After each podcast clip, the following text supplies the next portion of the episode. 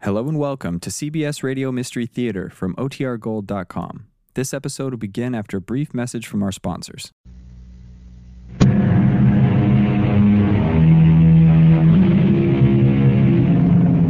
Come in. Welcome. I'm E.G. Marshall. Doomsday is the eighth day of the week. It's a day out of time and out of place. And it dawns quietly and runs its course, just like any other day. And millions, even billions of people may be unaware of it. After all, it may not be doomsday for everybody. I'll stop you, Roger. Really? From what? from destroying my daughter, ruining her life, squandering her fortune. Lou, what makes you think I'd do a thing like that? I won't allow it to happen. I'll stop you. How? You'll be dead I know. and buried. I know that too. But still, I'll stop you, Roger.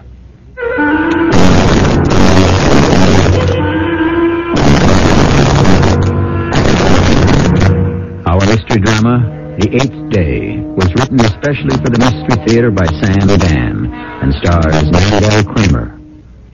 I'll be back shortly with Act One.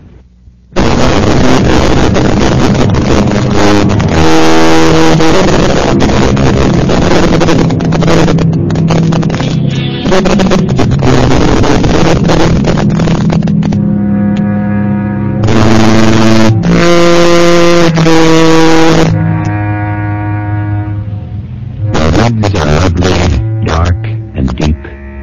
But I have promises to keep and miles to go before I sleep. And like the poet, we all have promises to keep and miles to go. But, of course, the matter is out of our hands. Urgent and important as our journey may be, who knows when or where sleep will overtake us, finally. Roger, Yes, dear. Father wants to see you.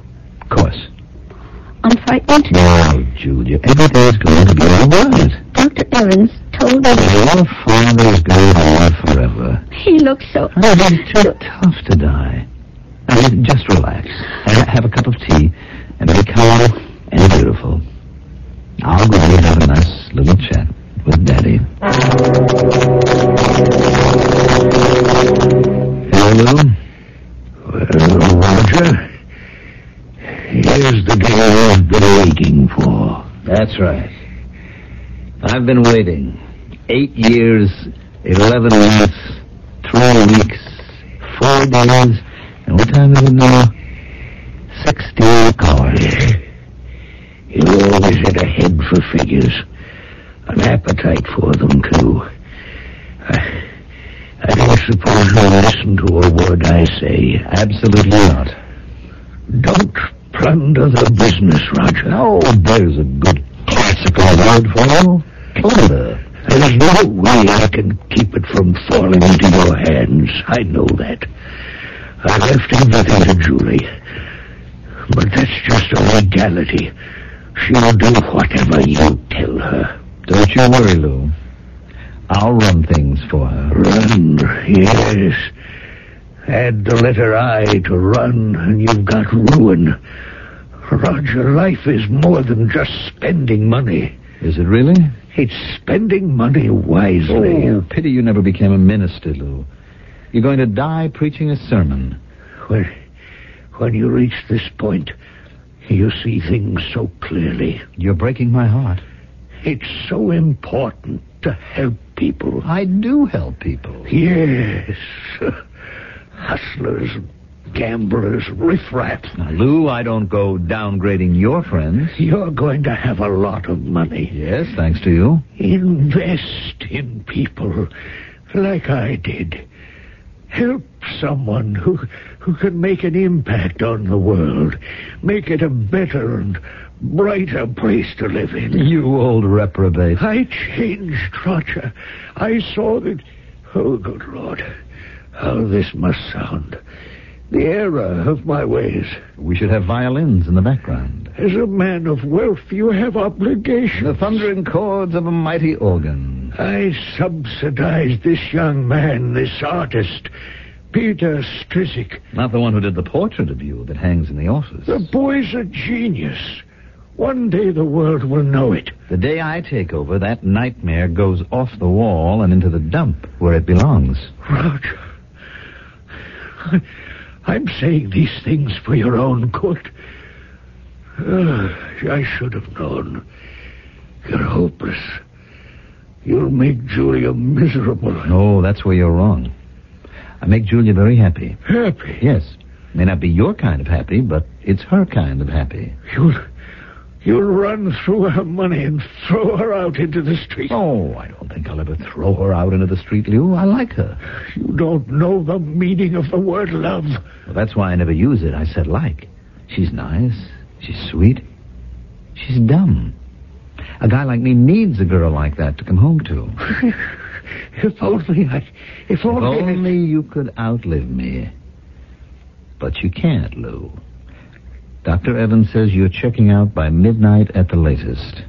For nine long years, you slapped away my fingers every time I reached for the money. Now it's going to be mine. All mine.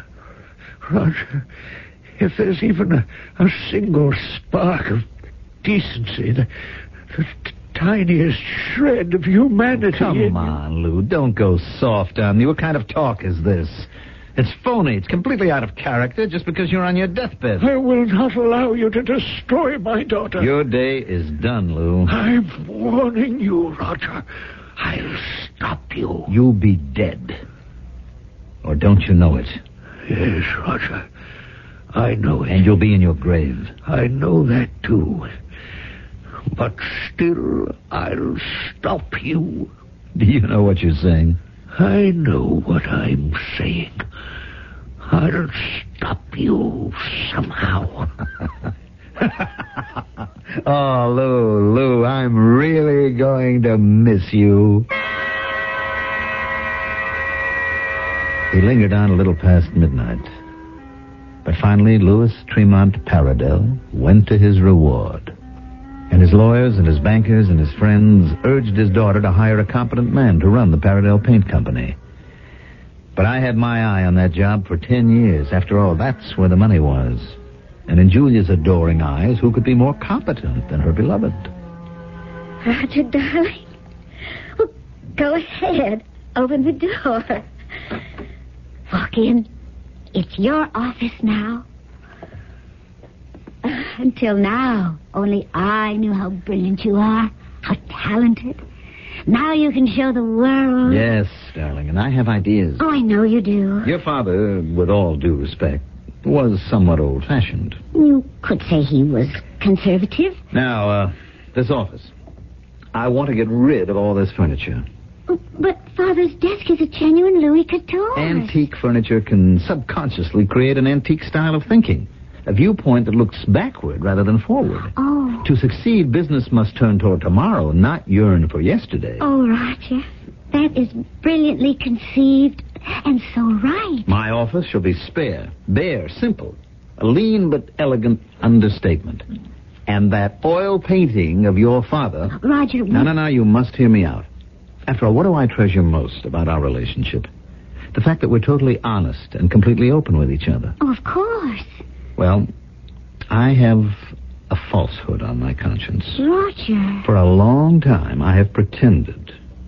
But the truth is, I simply detest that painting. It doesn't even look like your father. well, it does. It completely captures his mood, his soul. It's just a mass of blobs and Oh, lines. At first, but then when you bring your own sensitivity to it, all the elements resolve themselves into a radiant likeness of Louis Tremont Paradal, a man who both of us knew and adored. Perhaps, darling. Perhaps. It's a completely new form of art. Peter Strzok will have done for line and mass what Rembrandt did for light and shadow, Titian for color. and, Says so. well, at this point, only Peter Strzok says so, but he'll be discovered one day. He has to be. I didn't care for the way he looked at you when he would come to see your father. Oh, Peter, he doesn't see me as a woman. Oh, Well, then he's a bigger fool than I thought. Darling, I know you have great, sweeping changes in mind, but could I ask you to do one small thing for me? Of course. Please, leave Father's painting. This factory was his creation. He built it from nothing. If his picture remains in this office, it'll signify that his presence is still felt. Darling, how can I deny you anything? Why shouldn't the old scoundrel be around to see my changes? So he remained on the wall. As time went on, I know he didn't like what he saw. At times, I could almost see him wince. Crosby and Dowell are complaining about the price again. Are they, Mr. Stebbins? They're hinting they can do better elsewhere. Then uh, we'll have to cut the prices. Yes, sir. Mr. Stebbins, you don't approve. Well, it's not for me to approve or disapprove. We have a reputation as a high quality house, and our customers pay the price for it. Well, then, you tell that to Crosby and Dowell. Mr. Peridot was the one who would tell that to all of our customers. He would tell them and make 'em like it. You know, I believe you're right. That is the boss's job. Ask Miss Cooper to come in here. Miss Cooper. Yes, sir. May something wrong? Well, Miss Cooper does leave a great deal to be desired when it comes to stenography and typing. Oh, that may be so, but she does have other attributes, Yes, sir. which is why I hired her. That will be all, Mr. Stebbins. Yes, sir. Ah, Miss Cooper, please come in and close the door. Hi, Lella. How about a little kiss? Hmm. How did you like that, Lou? Who are you talking to? It's a private little thing. Roger. Do you mind if I say something? You have to? What are you doing this for? Doing what? This whole managerial bit? Why don't you just relax and enjoy life? I've never enjoyed life as much as I am right now. But you could hire someone to run the place. You could just concentrate on having a ball. I had that kind of ball for nine years. Now I have to go to work. Still can't imagine why. You know, everyone says that I married Julia for her money. Didn't you? Sure. So? What's the complaint? Well, when I met Julia, I was a kid. Hardly. You were 30 years old. You'd been overseas with the army. You'd even done a little time. Who told you all this? You did. Ah, sometimes I talk too much. What's this about being a kid? I didn't know what money was for. It's to enjoy life. Roger, what do you really want? Power. What kind of power? Look at him up there, the man in that picture. That's a picture of a man? Yes, it is. you could have fooled me. Me too, until just a little while ago, but now I understand him. You know, I used to think it was nose to the grindstone day and night. Maybe it was. But he got more out of living than I ever did. I would disagree, Roger. You're just about the best liver I ever knew. He was respected, feared. He ran things, he ran people. Oh. And me, what have I always been? I've been a bum. I mean, I mean, I know how to wear clothes, I have good manners, I play a gentleman's game of bridge and golf and a little tennis, but I'm still a bum. Hmm, Maybe, Roger. Maybe. There's no doubt about it. You're very good at it. You're even great. That's something to be proud of. Lou Paradell used this place as a base of operations. Oh, yeah? He had his fingers in everything. He was in the group, What group? the group that runs things in this city. It's made up of men who have money and power. He was also a member of another group, the one that runs things in the state. Hmm, He sure got around. But that's as far as he did get. Now, there's even another group. Ah. It runs things in this country. hmm And then there is the most exclusive group of all the one that runs the world. And now that we're going out into space, you think there's a group that runs the universe? There has to be. Joan, I'm serious. Look, I have to be able to talk to somebody. I'm serious, too. I still say hire some guy to run this place and you just take life easy. Look, my father was nobody, and I'm nobody. At least you're a rich nobody. That's the worst kind. That's what Lou Parador had against me. Not that I didn't have money, but that I was nobody. And I'm going to show him. What are you going to show him? He is dead. Ah, in a way, he is still here. Roger, the trick isn't whether you're nobody or somebody. but how you live with it. You can't help being what you are. He lived for power. Before I'm finished, I'll be more powerful than he ever dreamed of. A butterfly flies. But just because he's way up there, looking way down here, is no reason for him to think he's an eagle. And Roger, honey, you're just a Mm. butterfly. Maybe. But a butterfly can become an eagle. Sure. Sure thing, Roger, honey. Why not? After all, he began life as a worm, didn't he?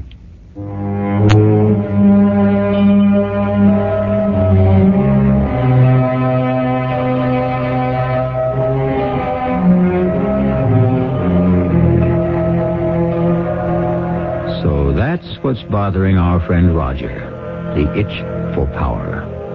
It's the type of affliction a man never really gets rid of. Scratching brings no lasting relief, and there is no ointment or medicine that can effect a permanent cure.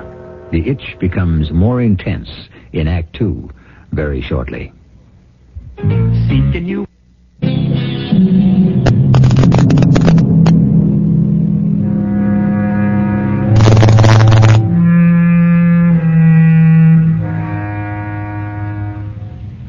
Is this what it's all about? Do certain men raise themselves to heights of power to compensate for being nobodies and neglected while they were children? Why not? It's as good a theory as any other. Darling, Hmm? you busy this evening? I'm going to be late at the plant, Julia.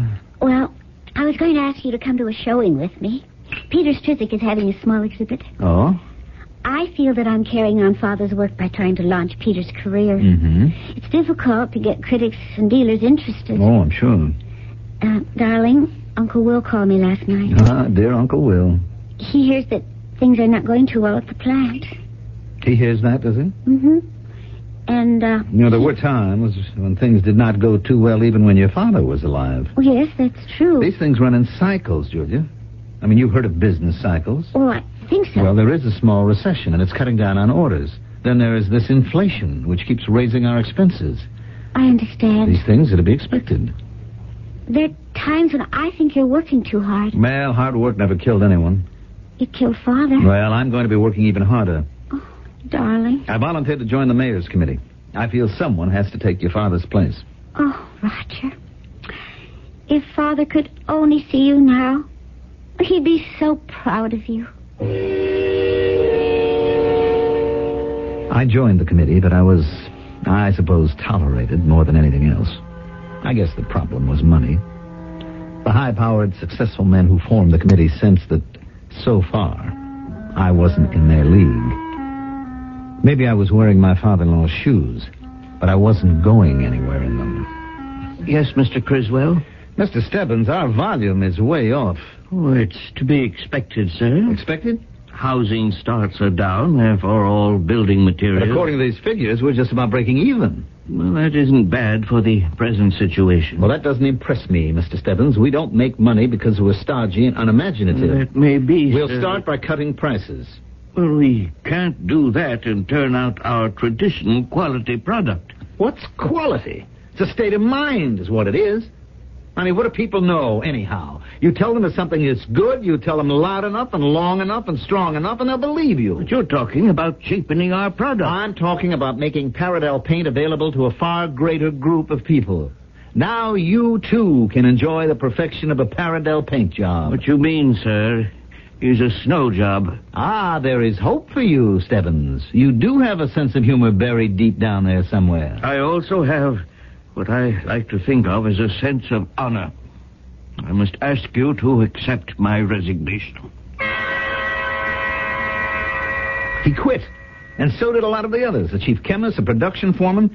But these were nearsighted old timers. They didn't know the name of today's game. It's promotion.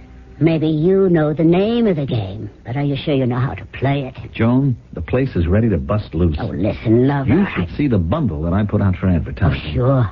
You know, that's your problem. You don't have any real confidence in me. Oh, Roger, what do you need it for? Hey, you jealous? Of whom? The Paradel paint girl. Oh, come on. But she was. Some genius at the advertising agency had come up with the concept of the Paradel Paint Girl. And we planned a, uh, well, they call it a saturation campaign on TV. Maybe you saw it.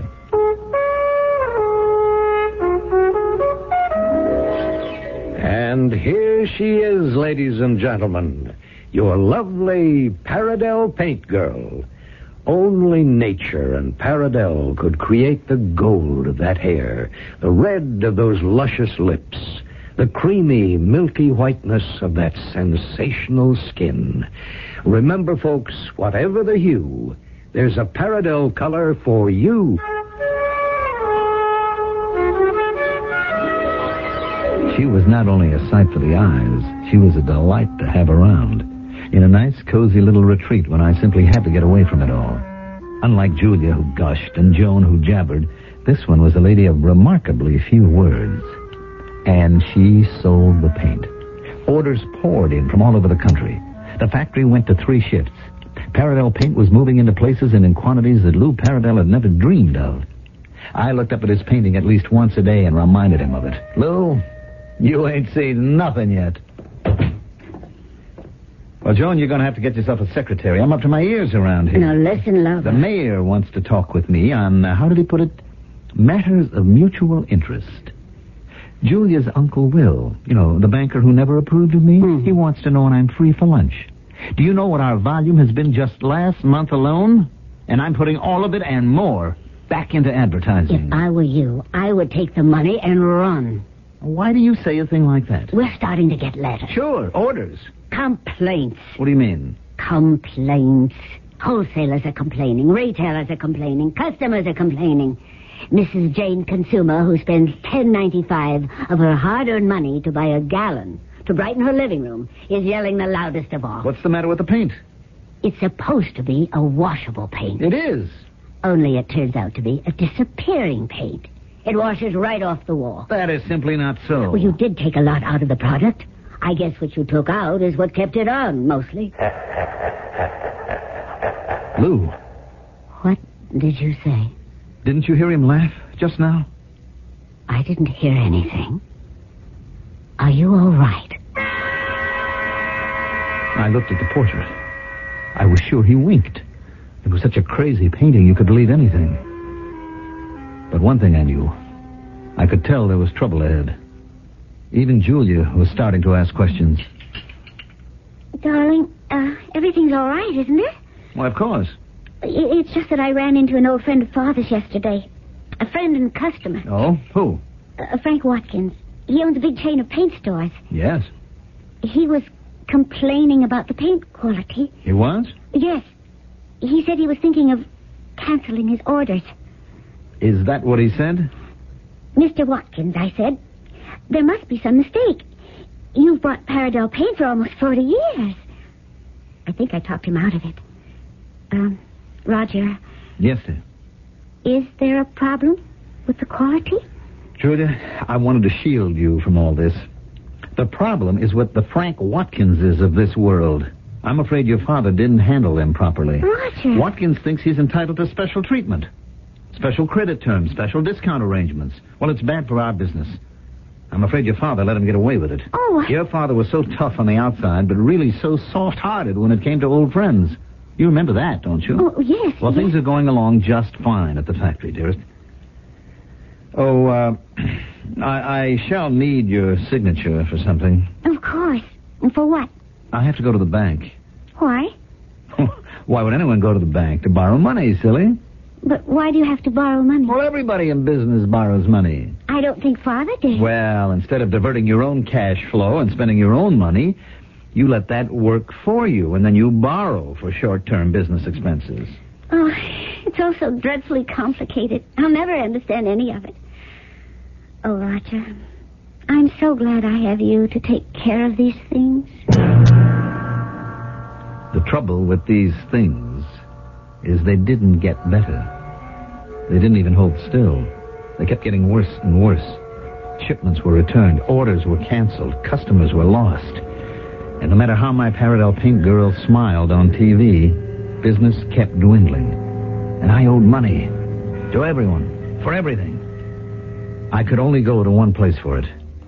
Julia had things in her own name that Lou had left her. But you'd be surprised how quickly I went through all that, too. Darling, all the money. haven't I told you it's all being plowed into the business? We're expanding every day. Oh. I mean, within the year, Paradel Paints will be triple the size. Oh, Lou wouldn't know the place. Oh, that'll be wonderful. Now, Julia, I have to need a note before the 15th. Well, I, I'm afraid I, I don't have any more money. You don't? The insurance, uh, bonds, the stocks. I, I mean, they're all gone. No. Oh, oh, they're not gone in, in that sense. I mean, they're in the business. Uh, They're part of the brick and, and the mortar and, and the machinery. And the plans and production at Paradel Paints. I- Isn't that so? Well, Roger, i- it is so, isn't it? Oh, yes. Yeah, of course, darling. Absolutely.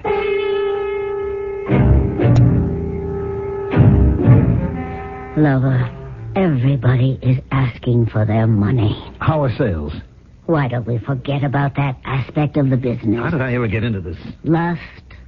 Lust for power. I went through the assets of this company in less than a year. I also drained all my wife's money. Mm, it wasn't easy. It takes a certain amount of talent. That special talent you're filled with. I sure know how to spend it. Oh, Roger, why didn't you listen to me? You could have been the happiest bum in the world. We could have lived off the fat of the land. We still will. No. No, Roger. Give it up. You want to be powerful. Be one of those movers and shakers. Forget it. I'll bet Lou Paradise laughing at you. He is. He is. Didn't you just hear him? No. Then why did you say that? Because he should be laughing at you. How would you like to have the last laugh? Yeah? How? You simply can't pay your bills.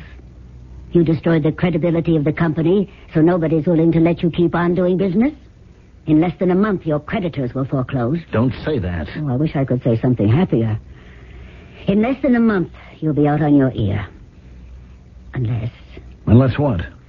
unless you decide to save yourself. How? Well, that's very simple. Just blow the place up.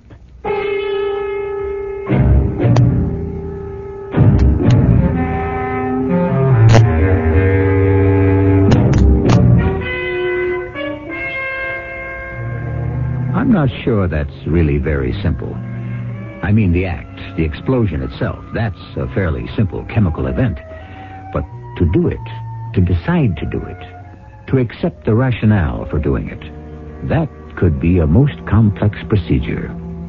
It'll either happen or it won't in Act Three.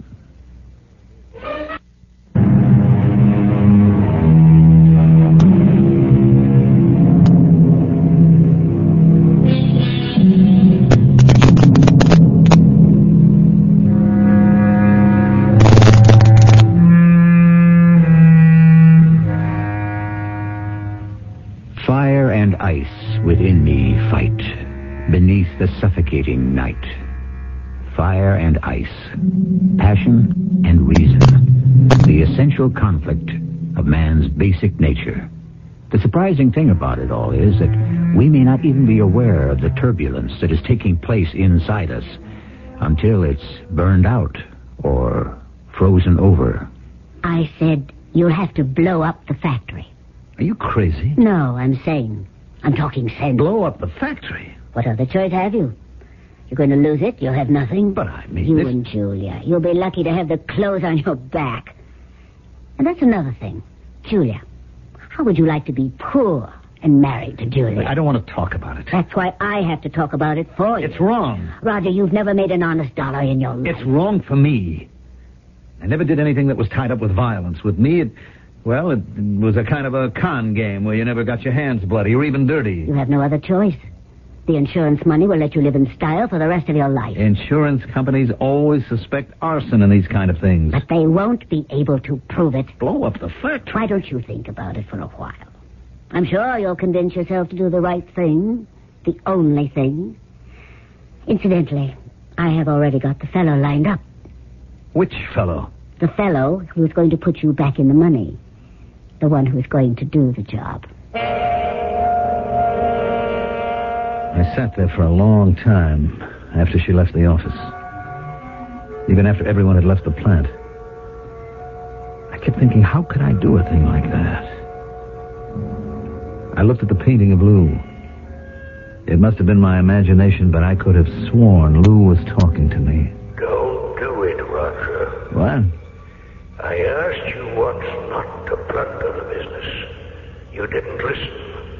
And This time I'll ask you, don't destroy it. Don't destroy the business. I've already done it. No, listen to me. Go to my brother Will. He'll refinance the company. He wouldn't give me 15 cents. What banker would? You'll be out of it. The Paradell name is strong enough to come back. Will knows who to hire. In a couple of years, the company will be stronger than ever. And what am I supposed to be doing? What were you doing while I was alive? I mean, go back to being a bum? You'll be a rich one with Julia's share of the profits. But I'll still be a bum. As your girlfriend Joan says, you're very good at it. You think you know everything. Look, I may have made some mistakes, but I can come back, and on my own terms. The insurance money will put me back in the ball game. Roger, Roger, you'll never learn. Sit down, Roger. I want you to meet Professor X. How do you do? The professor chooses to remain anonymous. I understand, Mr. Criswell, that you uh, have a problem. He does. I have discussed the fee with your friend. The professor gets a percentage of the insurance. A most reasonable arrangement. It's very fair, Roger. I understand it's a paint factory. One of the biggest in the country. Well, that means we'll have the biggest bang in history. Well, Roger, Oh, it's not necessary for him to speak. but he, Many people are not used to this. They have to accept the idea slowly, gradually. Professor X has great credentials. I have a PhD in chemistry. You see, I tell you that not to blow my own horn, but to add to your sense of security. actually what the professor is doing is moonlighting. What with inflation and all, lots of people have to hold down two jobs. Joel has been kind enough to furnish me with a schematic of the plant. No trouble at all in arranging a most uh, superlative accident. He already described his plan to me. It sings. You have on the premises a quantity of 55 gallon drums. Yes, I suppose so. They contain butyl alcohol, xylol, certainly MIBK. But do I have to know the details? You should. It'll make you feel better. Now, these drums are, some of them, half empty, quarter empty, and so on, right? I guess so. Well, do you know what happens inside those drums? Gases are building up.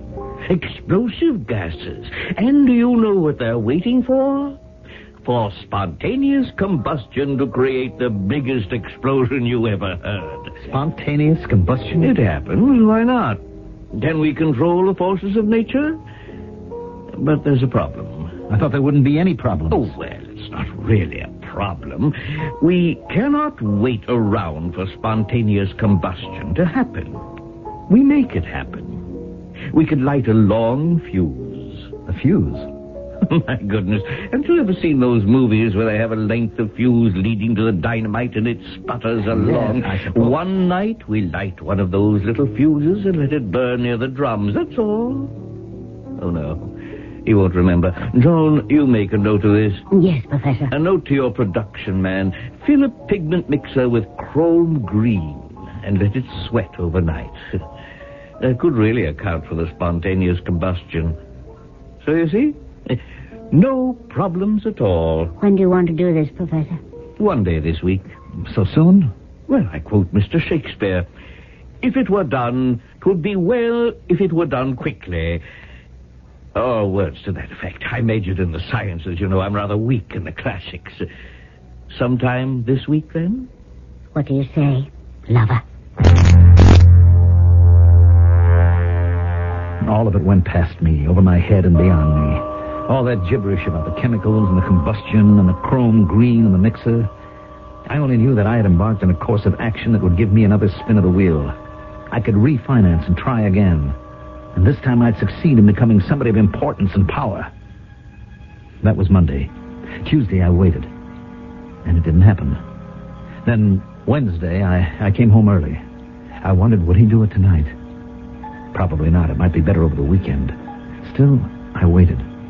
Then the door opened and Julia came in. She was breathless. I never saw her face so flushed with excitement. Oh, Roger, darling, you're home. Yes, yes, I'm home. You don't know what happened. Oh, tell me what happened. They came. Who? All the critics, the dealers, the experts, the authorities. I guess you could say the establishment. What establishment is that? The art establishment. Ever wonder why one artist is in, another is out? Why one painting is sold for a million dollars and another isn't worth 50 cents? Not exactly, no. Finally, they came to see Peter's work. You remember I'd set up a showing for him? Oh, yes, yes, of course. They were absolutely rocked back on their heels. No one expected an artist of this caliber. And the prices that were being thrown around, unbelievable. What do you mean, unbelievable? Fifty, sixty, seventy thousand What? For, for small works. You know that painting, the one of Father's that's in the office?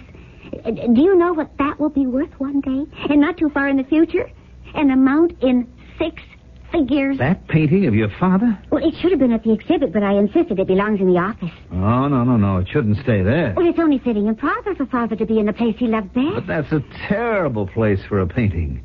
I mean, that whole building is filled with chemical odors. I mean, after all, it's a paint factory. You know, strong, corrosive things. The paintings will be painting would be ruined there. But, do you you think so? Absolutely. Already there's a film of fine dust all over it. Some of those dust particles can eat away at the canvas. Oh, I, I didn't think of that. Now, Oh, we can't treat it. I mean, mistreat it like that. Oh, certainly not. Now, you just sit here. I'll be right back. Well, where are you going? I'm going to the factory. I won't allow that glorious painting to hang there a minute more than necessary. I approached the building. When I reached the gate, I stopped. What was I doing? Suppose the professor had picked tonight. Still, I had to get to that painting. But wouldn't it be better to call Joan first? What if, what if there were smoldering fuse? Listen, is, um, did the professor, you know, What about it? did he say it would be tonight? Why? I have to know. Something wrong? Look, you uh, want to come up to the apartment? After. After what? After. I had to take a chance. It was still very early. Even if this were the night, it couldn't happen till well into the small hours. I went into the factory and I entered my office. There was the painting on the wall. The painting that was worth a fortune. Hello, Roger. Hello, Lou. See what I told you, Roger? Cast your break upon the waters. Thank you. It's all coming back to me. You think so? I'll have the insurance money. I'll also have salvaged this portrait. Will that ever be worth a fortune? You'll never spend a nickel of it. Your trouble is you never listen to me. Remember I said you wouldn't destroy my daughter. Remember? I said I'd stop you. How can you stop me? You're a dead man, Roger. Or you will be in less than a minute. The whole place is going to blow. Not tonight, Lou. The professor isn't going to do it tonight. The place will go up anyhow. You let it go to hell, Roger. Everything's become sloppy, hazardous. Why are half-empty drums just lying around or building up gases? You won't be able to get out of here before the explosion. What explosion? The one that's building up in those drums. You don't have more than 15 seconds. You couldn't even get out the window. What explosion? I said I'd stop you. Now at least the insurance money will go to Julia, and she won't be penniless. What explosion? In five seconds, the first drum will go. That will set off a second and a third and a fourth. And by the time it all goes, there won't be a single brick standing in the entire place. She said the professor wouldn't do it tonight. That's not what she said. She doesn't know. I better get out of here. It's too late. Just before the buildup of gases reaches the explosion point, there's the briefest moment of absolute silence. Can you hear it? The silence. No. Goodbye, Roger. Or should I say, hello, Roger?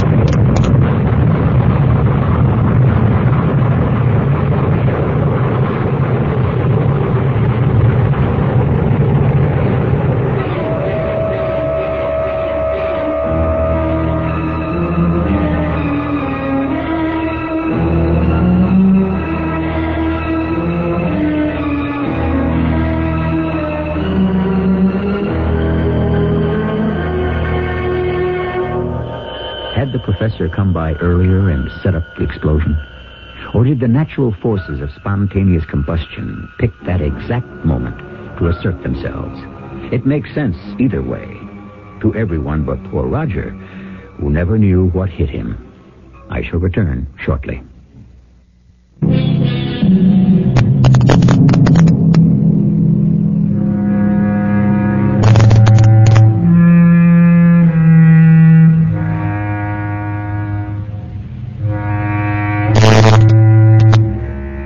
We're told to cast our bread upon the waters. And of course, it makes sense. Sometimes we wait and wonder will it ever return, but this is the kind of bread that never becomes soggy or stale. It returns, when it does, even fresher, tastier, and more nutritious than ever.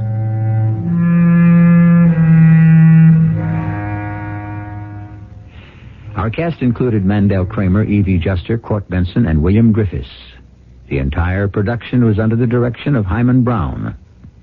And now, a preview of our next tale. Some while back, I had decided to refuse their blandishments, to let hunger shrivel my stomach and thirst blacken my tongue, to cheat my jailers by dying in their death proof cell. But the snakes had floated and coiled and mocked at my noble intentions, knowing that sooner or later I would clutch them fiercely in a loving embrace. I would eat and drink until I was sated and sick with self disgust, and fall back panting against my prison wall, and sleep like the miserable, unloved infant I had become. No, I couldn't die. They wouldn't let me. It was against the code of my jailers. A law more inflexible than any written for humanity since the days of Moses. But of course, my jailers weren't human. Mrs. E.G. E Marshall inviting you to return to our Mystery Theater for another adventure in the macabre.